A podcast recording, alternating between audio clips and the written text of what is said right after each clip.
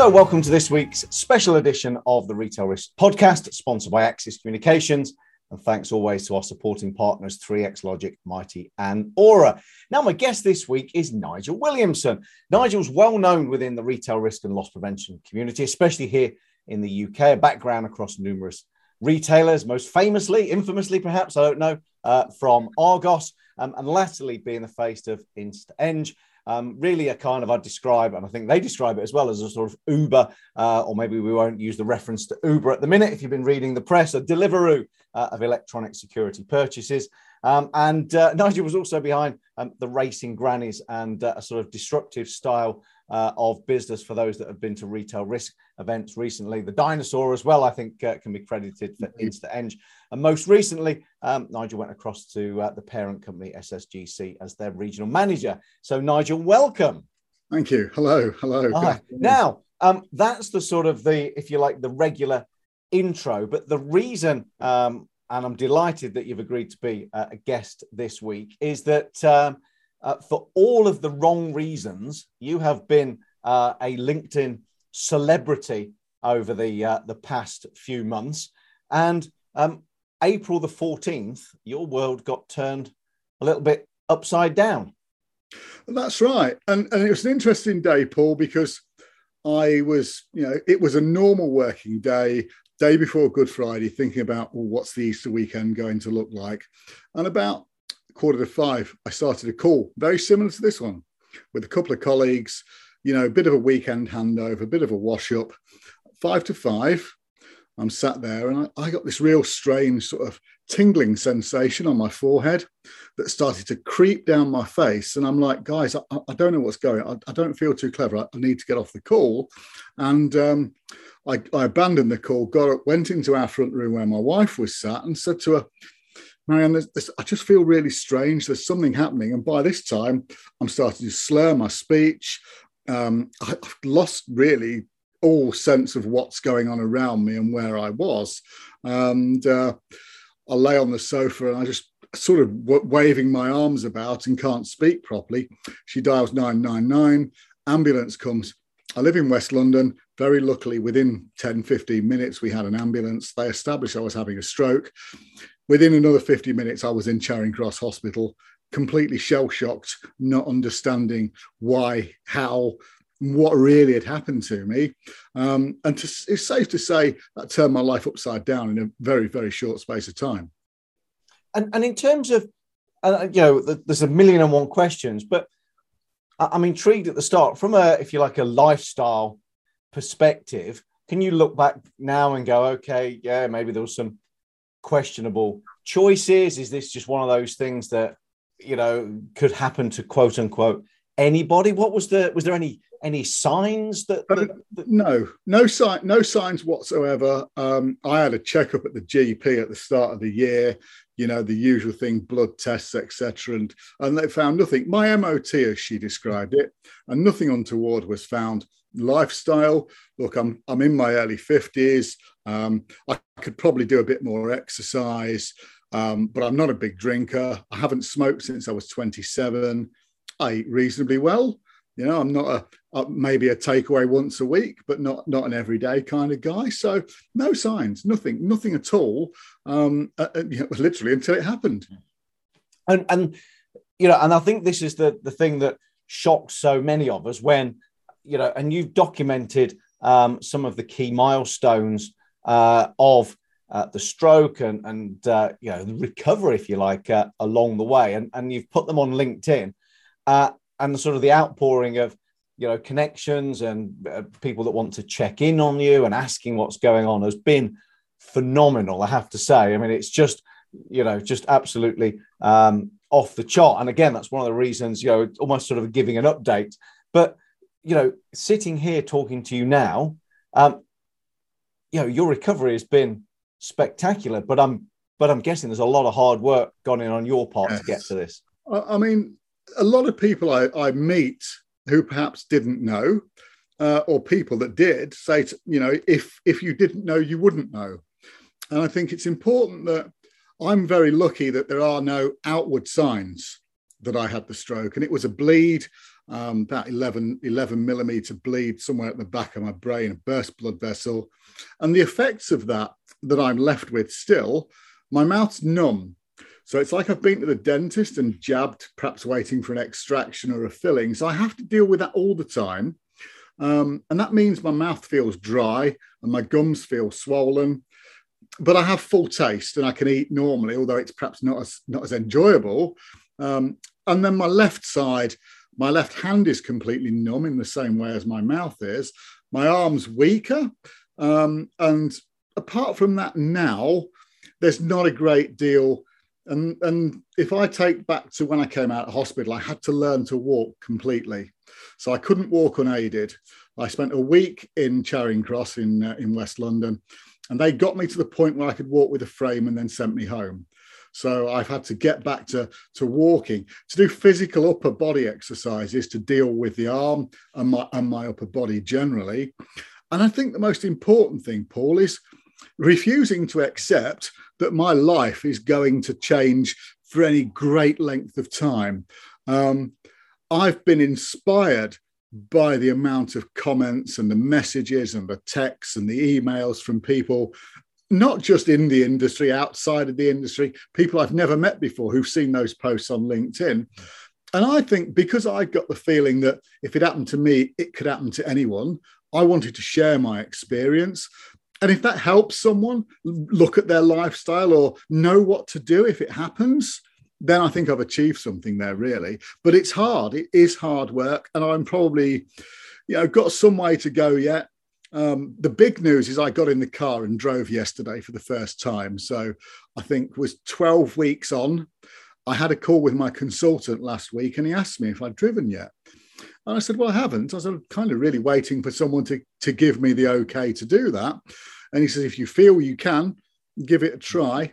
I did, and I was okay. And that also is a real a real big lift, a real buzz, and a real motivator to carry on that recovery and knowing that this may all go away one day and it may not. If this is the worst I have, I can live with that.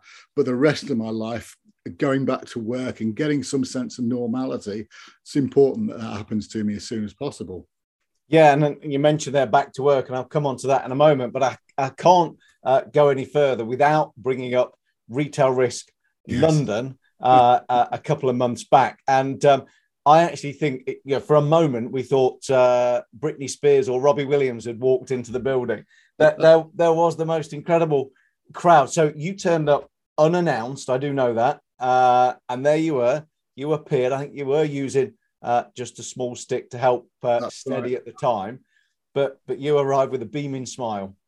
Well, I live um, three stops on the tube from Hammersmith, the home of it, and it, it just felt I could walk. I needed to go out accompanied, so my son had to accompany me on the tube because I my wife was still not allowing me out on a unaccompanied at that stage. I think there was some fear I'd go on a West End shopping spree or something like that.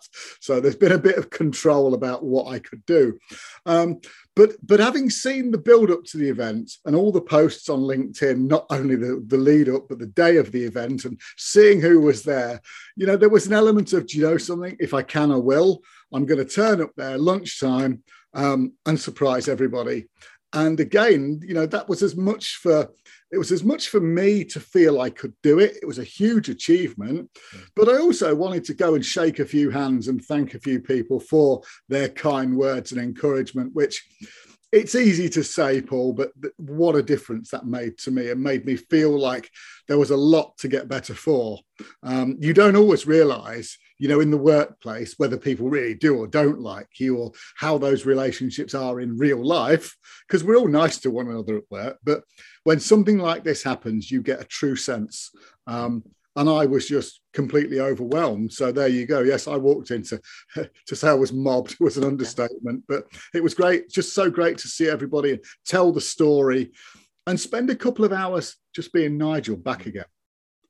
I, I kind of feel we missed a trick there. I think we, you know, if we dare underestimate the crowd, I mean, uh, you know, God forbid it happens again, but I would definitely want to know what walk-on music you wanted and, so, and get the dry ice ready as well. So you know, it, it, felt like that, but it was amazing because you know a lot of people, you know, you compete head to head with tenders, and yes. some people are partners, some people you just know from events, some people are direct competitors. But but it looked as if, you know, all all all persuasions, walks of uh, of, of our community were there, and they were they were genuinely pleased to see. I mean, a few were disappointed because that bugger's back again, and he's going to be going up against me.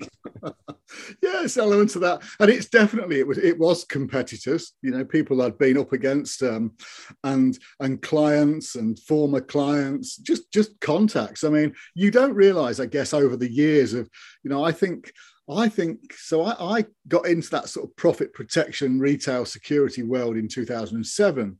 And I can't remember exactly which was the first event I came to, but it was something I did regularly in my Argos time. Um, and therefore, when I joined InstaEng, you know, it seemed a natural thing to persuade the guys, come on, we should be on the other side of the table here and, and exhibiting ourselves at the event. And it's a great way to get our name out there and, and show what we're about. So I've been around the event for so many years, it just seemed the right thing to do to come along and and be myself. Uh, and it worked. And it, it has done me good. It did. Be, it was the first time I'd done anything um, that wasn't a trip to the doctors, the hospital, or or parental stuff, really. So yeah, and and uh, you know, so nice that, uh, that that that you chose a retail risk event to to come and do it. It's fantastic. And again, you mentioned you know Argos there. I mean, you know, people sometimes forget because you instantly became such the face of of InstaEng. I mean, that, that was just just epic in terms of the, yeah, it yeah, it was like Nigel's business, and I'm sorry to, you know, I'm yeah. sure Dave will love that, but yeah, you yeah, right. parent, sorry, Dave, yeah, but uh, yeah, I think that's why he pulled you back into the, uh, the parent company for for fear of it getting a life of its own. But you did the whole Argos time, you know, retail through and through. I think I'm right in saying you were there with this whole sort of transition when Sainsbury's and it all came together. You know, that that was your retail background, wasn't it? That, that exactly. So when I joined um, Argos back in 1994, it was a PLC. So we went. I went through the whole journey of of of a PLC being taken over by Great Universal Stores, which was in about uh, 98, 99, something like that, and becoming part of a much wider business.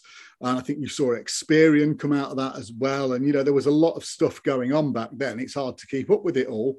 And of course, as Argos sort of transitioned and we went back to being a, a PLC again. And then lo and behold, Sainsbury's came along with the checkbook. So it, it, really did go full circle over the years. And I worked in stores in just about every role you can imagine, up to an area manager sort of level on an acting basis from time to time. But but interestingly, you know, the whole security and loss prevention thing was always something I was interested in. And retailers back then, a lot of the guys used to recruit from the from the armed forces or from, from the police. And I was one of the first, certainly the first in, in the Argos business that had a retail background and had no formal um, criminal or investigative background whatsoever. Uh, and, and realize that you know you can learn all that stuff if you've got the right attitude and approach. And of course i did so many years of regional to national. I had a head office role for a year. Um, and then sainsbury's came along and everything changed hugely. And after after 25 and a bit years getting put at risk it just seemed like time to go and do something different now you know just before i'm too old and, and that, that change came about at not exactly the best time because we had a worldwide pandemic uh, literally kick off about the week I took my redundancy check, but things have moved on since, thankfully. Yeah, and it's um yeah, made me smile there. You know, 25 years of being put at risk. That is just the that is the big corporate world, isn't it? So uh, yeah, it's uh, it, it, reminds me why I uh, I left it uh, all those 20 odd years ago. For every type of business the power of a data driven security video management system designed to give you total control anywhere, anytime.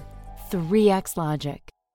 Uh, and, and you mentioned now, you know, you're sort of starting to do uh, a little bit of a return to work. I'm guessing I get the impression, and, and the SSGC uh, have been super supportive and, uh, and incredibly, you know, you know, incredibly supportive. And uh, I'm not sure if the roles reversed, I'd have been quite so supportive, by the way. But but it's something you you do as a person. You care about the people you work with and for. Um, and I was given time, just given the time to not worry about work, to understand that it's about me and my recovery and, and, and get a plan together. So I had an occupational therapist come from come around from the NHS. She was helping with my arm and my upper body strength, and we got talking about about what a return to work might look like, you know, what my day to day is, what I did. Um, and given that I work from home, you know, yes, I'm managing a national team and a national operation, but most of it's remote site visits, client visits, you know, colleague visits, but you can do the majority of it without leaving. And we put together a program of, you know, a couple of hours a day to start with, phase that over four to six weeks and see how it goes, you know, increase and decrease as necessary. The GP signed it off. I put that down in front of the boss and um, absolutely that's that's that's where I am. And it helps because after a stroke, there's a lot of routine needed. You have to kind of discipline yourself about getting up, about doing certain things, about when you're taking your medication, because I have high blood pressure now and have to take regular medication for that. That's the same time every day. So I exercise the same time every day, try and eat the same time every day.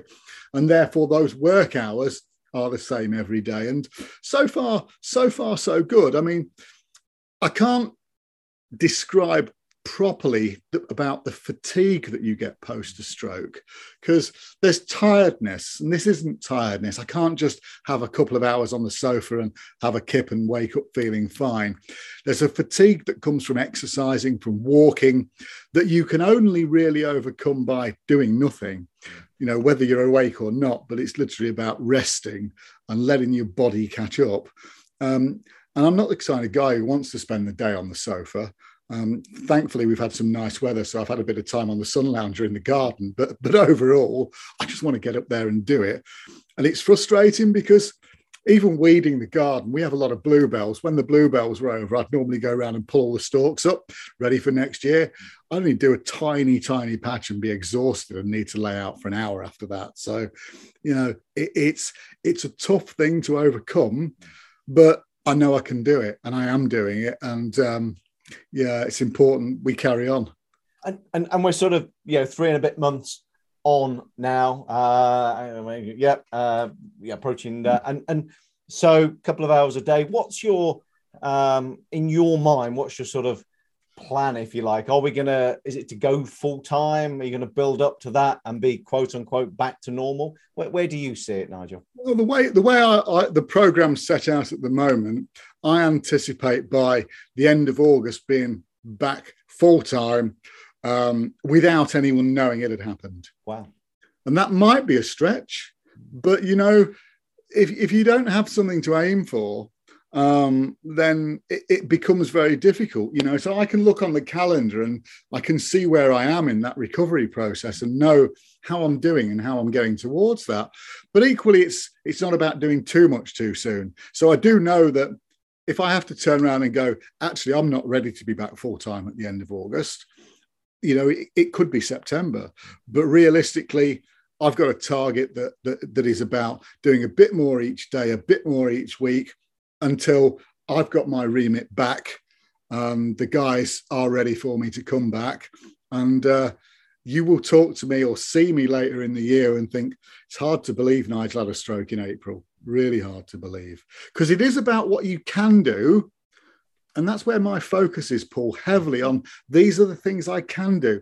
There are things I can't, but I don't want to think about them. You know, it's really about the future and about getting out there and doing it and believing in myself. And I think I've shown um, that I've got the energy, the enthusiasm, and the belief that I can get better.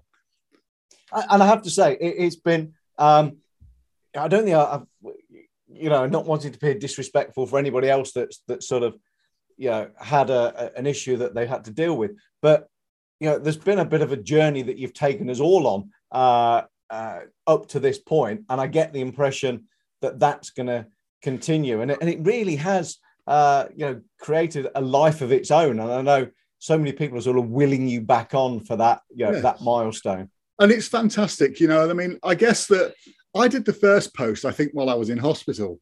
Um, I was on the ninth floor of Charing Cross, which, which for anybody who doesn't know, isn't in Charing Cross. It's actually in Hammersmith and Fulham, which confused me when I went the first time. But I had a view out of my room towards the London Eye and, and Big Ben, and on a clear day, with the sun shining, could see all of that.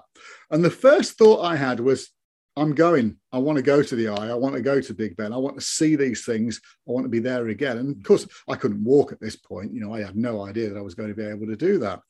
And I took that photo and posted it on LinkedIn and, and wrote a little bit about what had happened to me. And I just think that I got so many comments, so many messages, and, and, and so much feedback from it. I did an update later that week, and, and it just got to the stage where I'm doing an update virtually every week.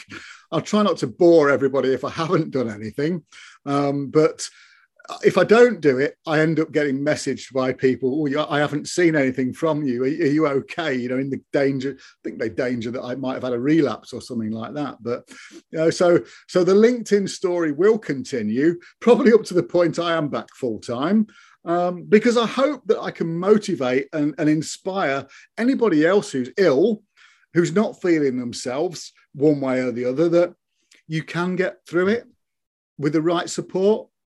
And it's really important. It, it is, and you know, I've never seen so many comments of a post. You know, a, a, man makes a post saying, "I've just taken six steps." Yeah. Like, "Woo!" and off yeah. it went. Yeah, it was just incredible. And I guess maybe the, the milestone we're looking for is when we get an update, which is just a uh, a company promotion or you know a plug or a piece of business, we go, that's it. You know, Nigel's not only back, but he's off and flying, and uh, and and now you know he's ramping up the touting for business and uh, and, and, pushing Absolutely. the name out there. I think that uh, you know back in I think it was January, February, there was a press release the business did because I was promoted to national ops manager. Remember that? Yeah. Rather corny photo of me stood at the side of the car door in my suit. Well, it was raining that day. What I'm hoping to do is a similar picture. Here I am in my suit, ready to go. Four, five, six months on, um, normality has resumed. You know, I am back and ready to go. So, so if anybody in HR is listening, Nigel needs a brand new, very impressive looking car for uh, for for about August time for that post. just for the day. You got to leave it on the driveway. Indeed, wouldn't that be nice? There you go. Come on, um, Nigel. Absolute uh, pleasure. I am thrilled to pieces, as I know are so many other people with your super speedy recovery. Uh, long may it continue. If you find yourself in Leicester, which is uh, we established before we counter, is your hometown uh, and mine as well. Um, then maybe you can even uh, swing by Retail Risk Leicester. It would be it would be rude not to. I think, Paul. It would be rude not to. So yes, everybody should expect to see me in some capacity in October. And, and if and I'm sure you'll have a gazillion invitations, but if by some miracle you find yourself without a seat at the fraud awards in the evening then you send me a note you can come and sit on uh, on the retail knowledge table. But i have a feeling we'll be about uh, 45th on the queue of people that will be offering uh, offering you a seat that night. Thanks. Thank you